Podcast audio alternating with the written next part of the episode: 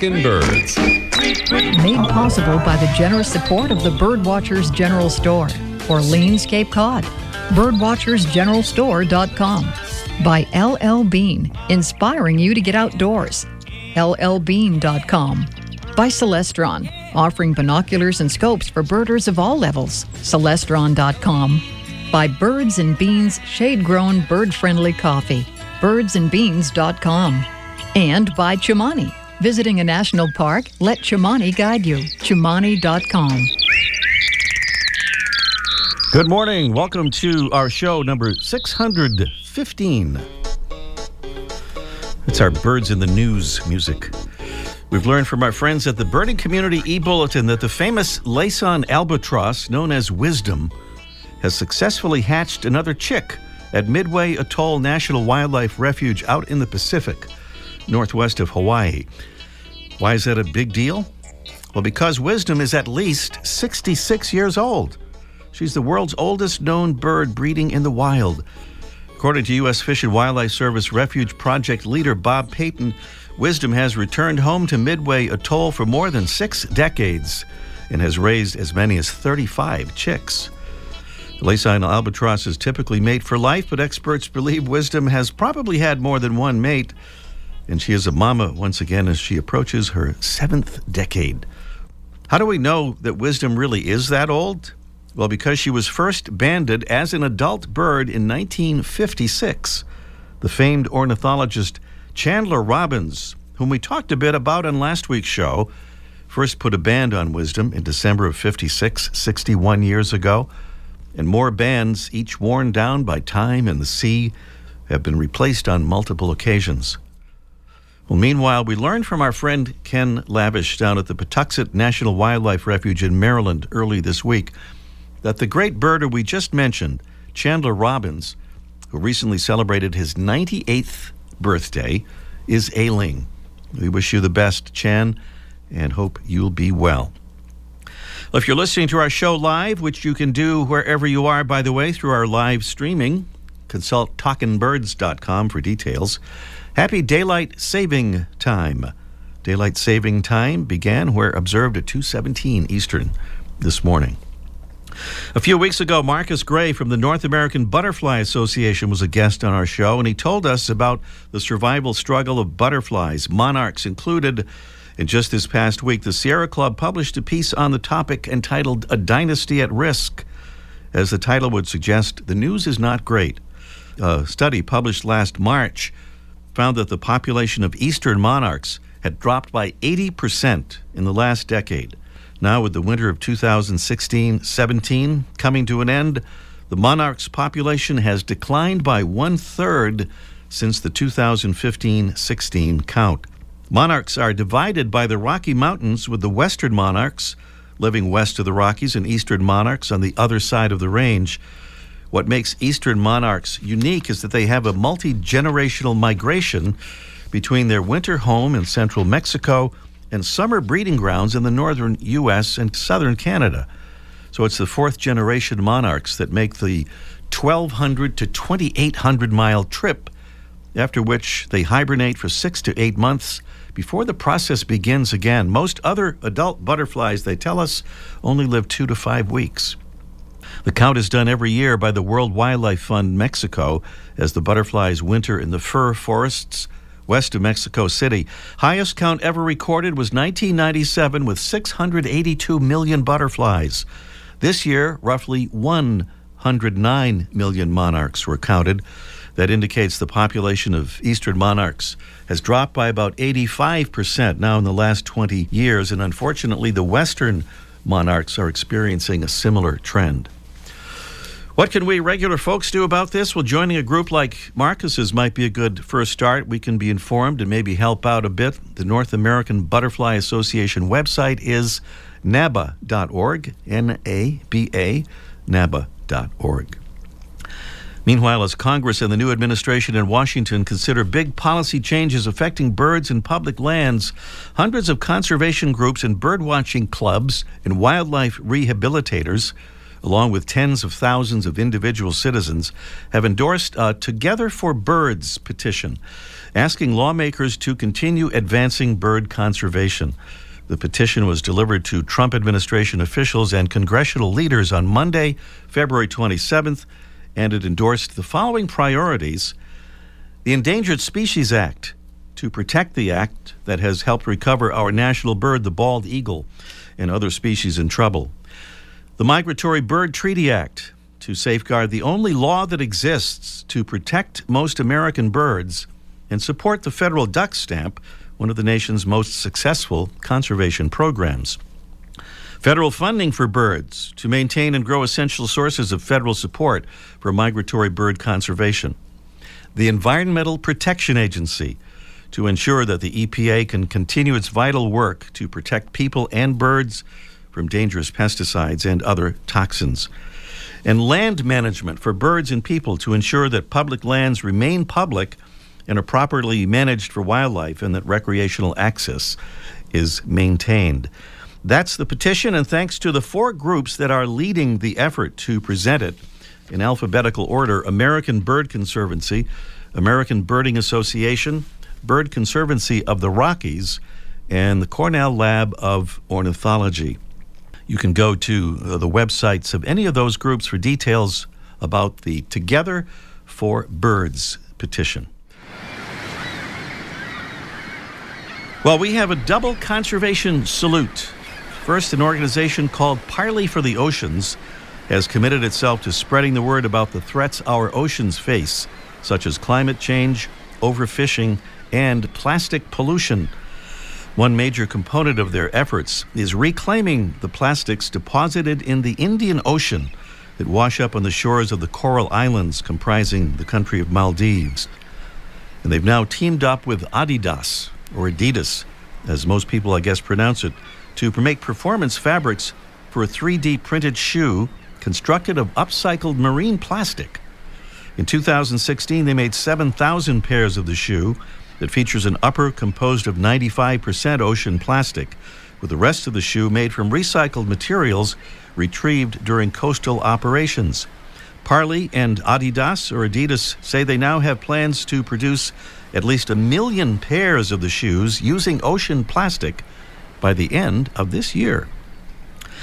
And we salute the computer maker Dell for creating what they describe as the first commercial scale global ocean plastics supply chain processing plastics collected from beaches, waterways, and coastal areas and using them as part of a new packaging system for their latest laptop. It's an initial pilot project that they say will start by keeping 16,000 pounds of plastics out of the ocean. That's a tiny amount on the grand scale of things, of course, but it is something. Adidas and Dell perhaps reacting to startling facts like the following three. And if you think the first two are shocking, Wait till you hear the third one. First one 8 million tons of plastic enter the ocean every year.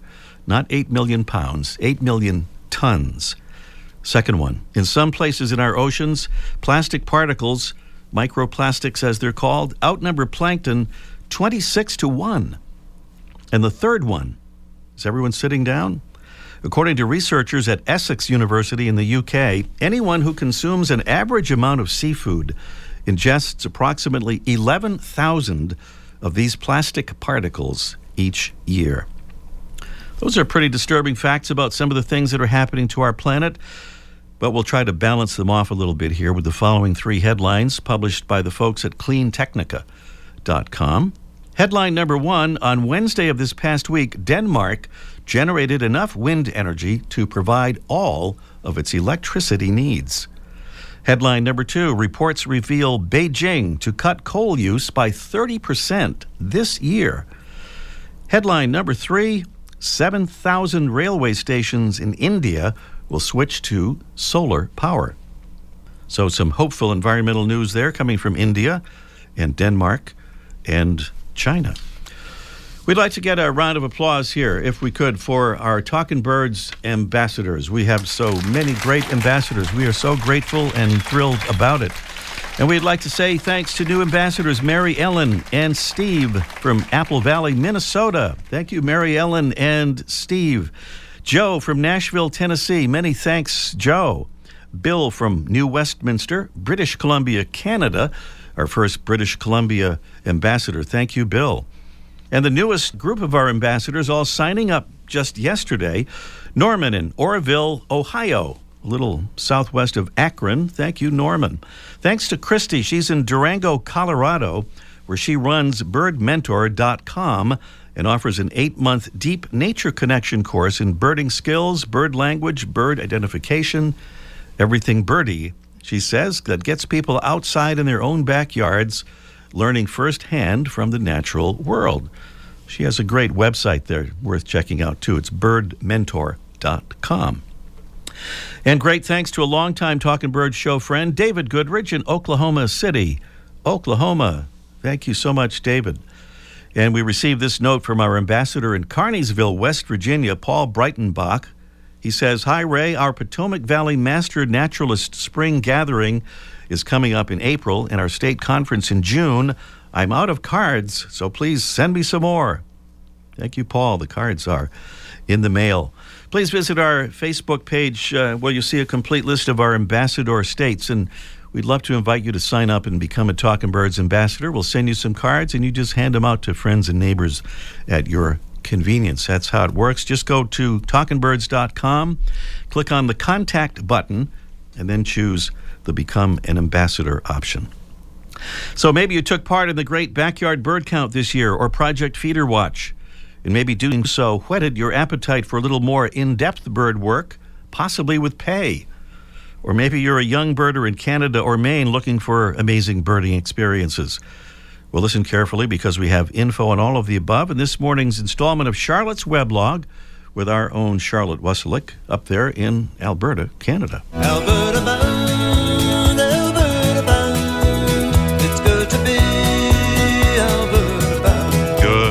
Charlotte. Good morning, Ray. With summer plans underway for many people, many bird observatories and universities are looking to fill seasonal positions, internships, and volunteer positions for the upcoming season.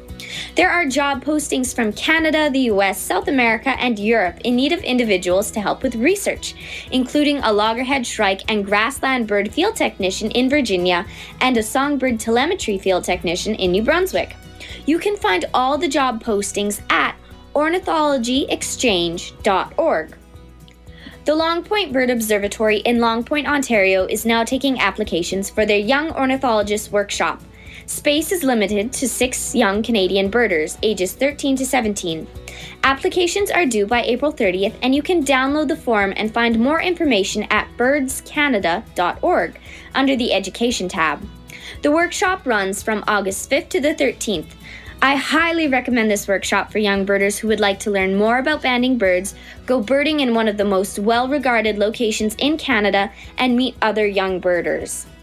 As some of you might remember, I attended the workshop several years ago, and you can read more about my experiences on my blog, prairiebirder.com. The York County Audubon Society is helping to launch the Maine Young Birders Club, the first of its kind in the state.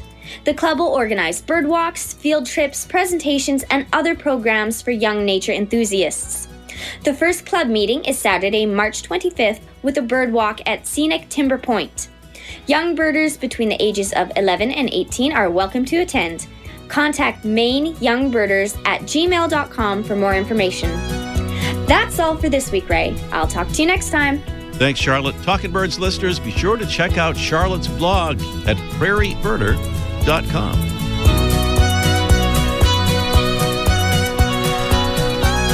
Thanks again for being with us here in our show number 615. We hope you'll check out our website, talkingbirds.com, and follow us on Facebook and Twitter at Talking Birds.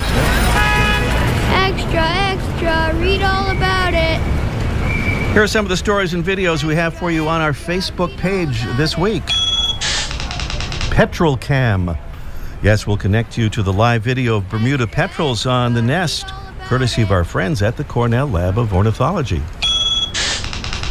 Why bringing back extinct species may not help conservation efforts. A new economic analysis suggests that de extinction may distract from, rather than add to, efforts to conserve endangered species. It's kind of complicated. Just what do these birds have in common? Townsend's finch, Cuvier's kinglet, carbonated swamp warbler, small headed flycatcher, and blue mountain warbler.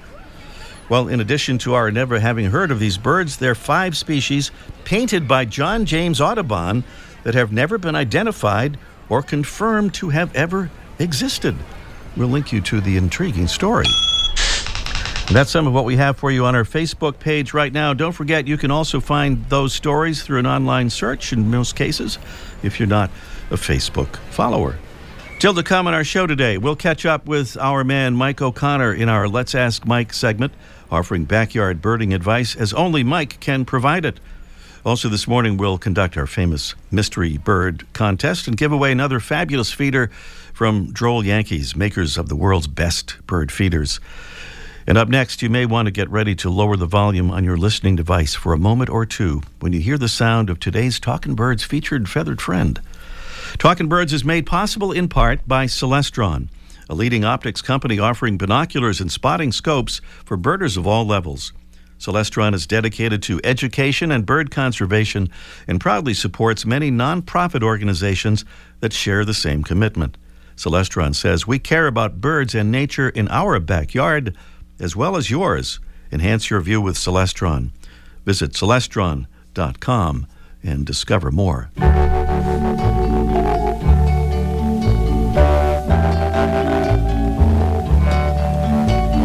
Many birds have beautiful melodic songs. Today's featured feathered friend is not one of them. Maybe that's why its genus contains no other members. Here's one sample of what he sounds like.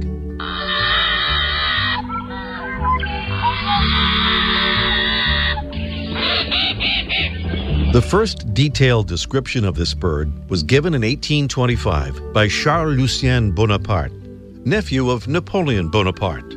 Charles Lucien was no doubt impressed by this bird's striking appearance, but he probably said something like Sacre bleu when he heard it. The bird is Xanthocephalus xanthocephalus, commonly known as the yellow headed blackbird. It's been making a racket for a very long time. Pleistocene fossils of yellow headed blackbirds from 100,000 years ago have been unearthed in California, Mexico, and Utah. Yes, it's a bird of the West, although it is sometimes seen in the East. Yellow headed blackbirds are fairly large as blackbirds go, with a stout body, a large head, and a long conical bill. Males, not surprisingly, have bright yellow heads, with a yellow chest as well and a large white patch at the bend of the wing, easily seen from above when the bird is in flight.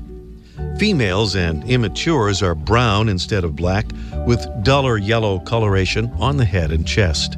Our bird eats mostly insects in summer and seeds the rest of the year, and breeds in prairie wetlands, mountain meadows, and shallow areas of marshes, ponds, and rivers, nesting in cattails and reeds, often again in the company of those red winged blackbirds, which apparently don't mind their neighbors' fingernails on a blackboard vocalizations. The yellow headed blackbird, Xanthocephalus xanthocephalus. Today's Talking Birds featured feathered friend. Talking Birds is sponsored in part by Chimani, providing free outdoor mobile app travel guides to plan and navigate your journey to more than 400 national parks, monuments, and historic sites. From Acadia to Zion, go to Chimani.com. That's C H I M A N I.com to download your free app today. Up next, it's our Mystery Bird Contest in just one minute. If you've listened to Talking Birds over the past several weeks, you may have heard us talking about our upcoming trip to the Galapagos Islands. And guess what? The guest list is now almost full. So if you'd like to join us, and we hope you will, the time to sign up is now.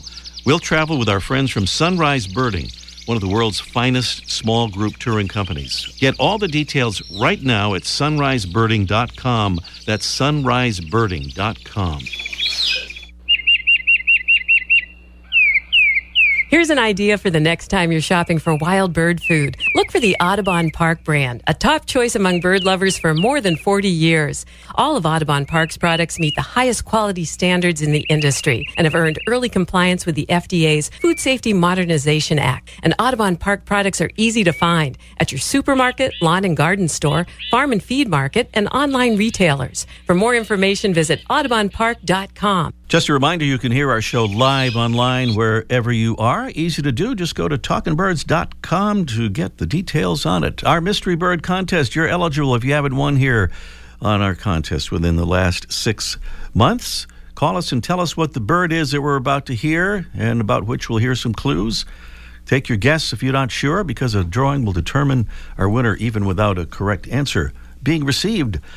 Our prize this morning is the Droll Yankees' newest hanging hummingbird feeder. We may be rushing the season a little bit here in the Northeast where it's really cold, but it'll be spring and summer soon. It's the Ruby Sipper hanging hummingbird feeder, a perfect one for multiple feeding zones. That's what it provides for territorial hummingbirds, so every hummer can have its own feeder. 781 837 4900 is the number to call. 781 837 4900. Here is our mystery bird.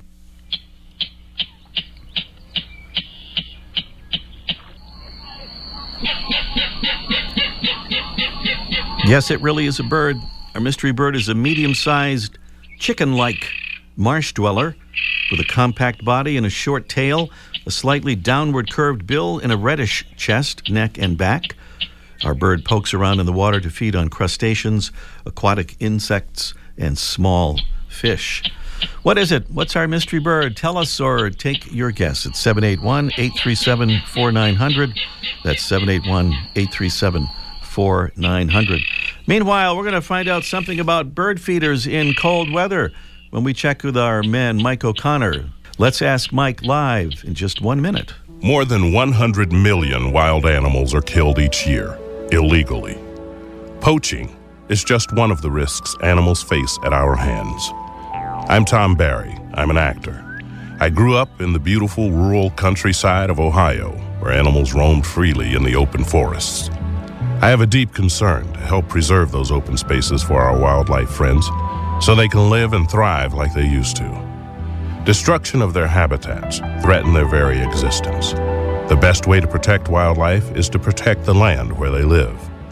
The Humane Society Wildlife Land Trust works with private landowners to protect wildlife, to preserve natural habitats, and establish permanent sanctuaries. To learn more or to work with the Humane Society Wildlife Land Trust, call 800 729 SAVE. That's 800 729 SAVE. Or visit wildlifelandtrust.org. Thank you. Cape Cod, Massachusetts, where it never More snows. than but 100 million wild. some, some- always somebody trying to horn in on Mike's time here. I would file a complaint if I were you, Mike. What's going on? Yeah, do I, I get paid half as much now? We'll, we'll, we check. We'll check with the attorneys on that, but uh, I'm not exactly sure. Well, how's it? How, I know it's cold on Cape Cod, but uh, birds are singing. You know, you were talking about cardinals in your yard. When, when I pulled into the parking lot here at the radio station, I was greeted by a, a, a cardinal who was singing so loud. I thought it was an app on my phone playing that, but it really was a, a real bird out there. The birds don't pay as much attention to the weather as we do. And it, you know, as Yeah. you know, it's all the length of day, and they start singing when it's when there's a certain amount of sunlight in the day. hmm They sing, and then when it's you know, of course, if there's a storm, they shut down. But when it's actually a pleasant morning, if you don't mind the fact that it's 14 degrees, and and this these male cardinals are out singing away, as you heard and I heard. Well, we have a question that relates to cold weather. This is from Alexa in a place that's often cold, Portland, Maine.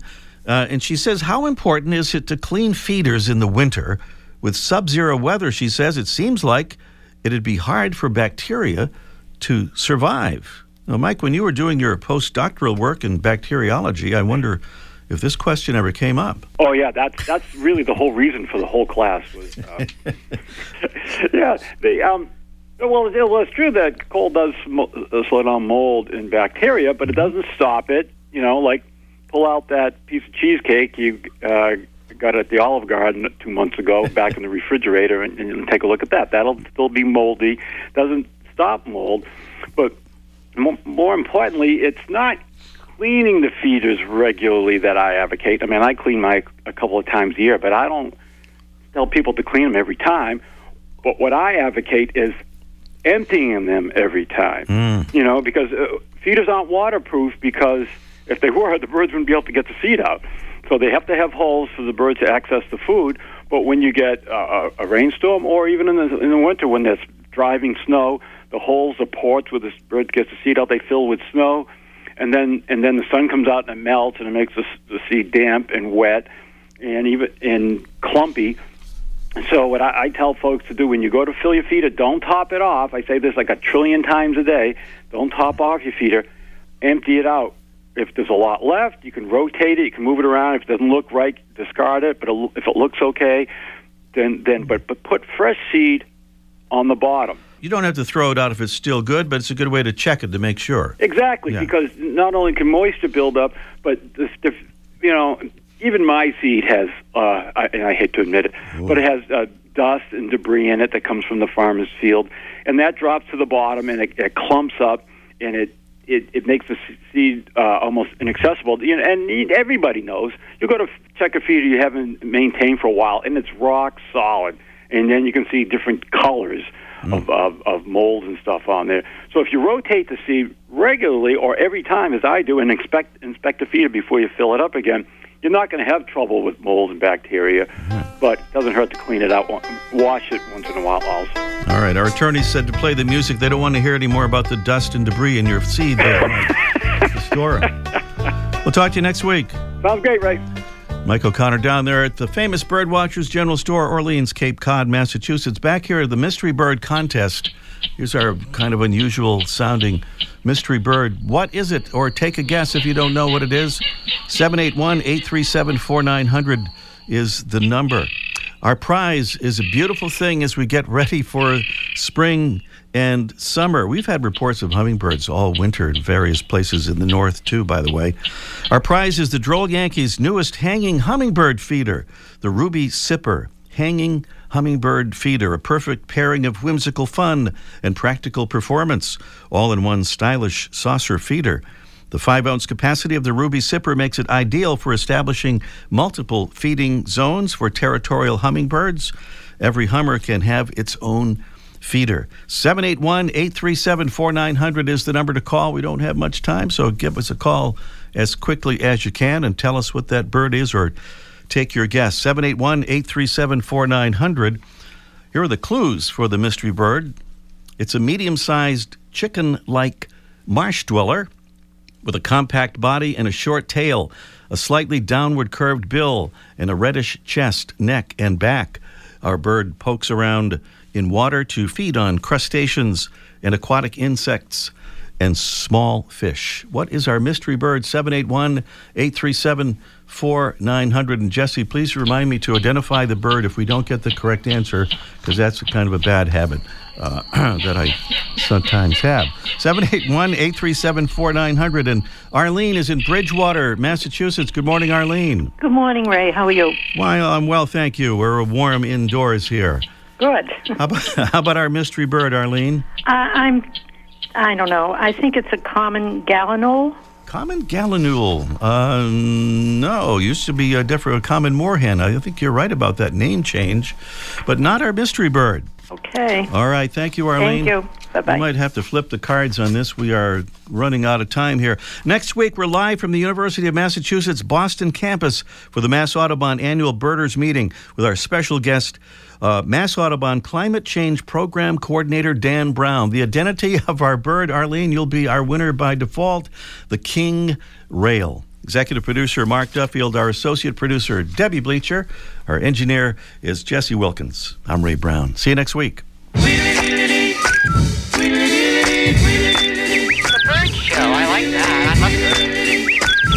Ray Brown's Talking Birds. Made possible by the generous support of the Birdwatchers General Store, Orleans, Cape Cod. Birdwatchersgeneralstore.com. By LL Bean, inspiring you to get outdoors. LLbean.com. By Celestron, offering binoculars and scopes for birders of all levels. Celestron.com. By Birds and Beans Shade Grown Bird Friendly Coffee. And by Chimani. Visiting a national park? Let Chimani guide you. Chimani.com.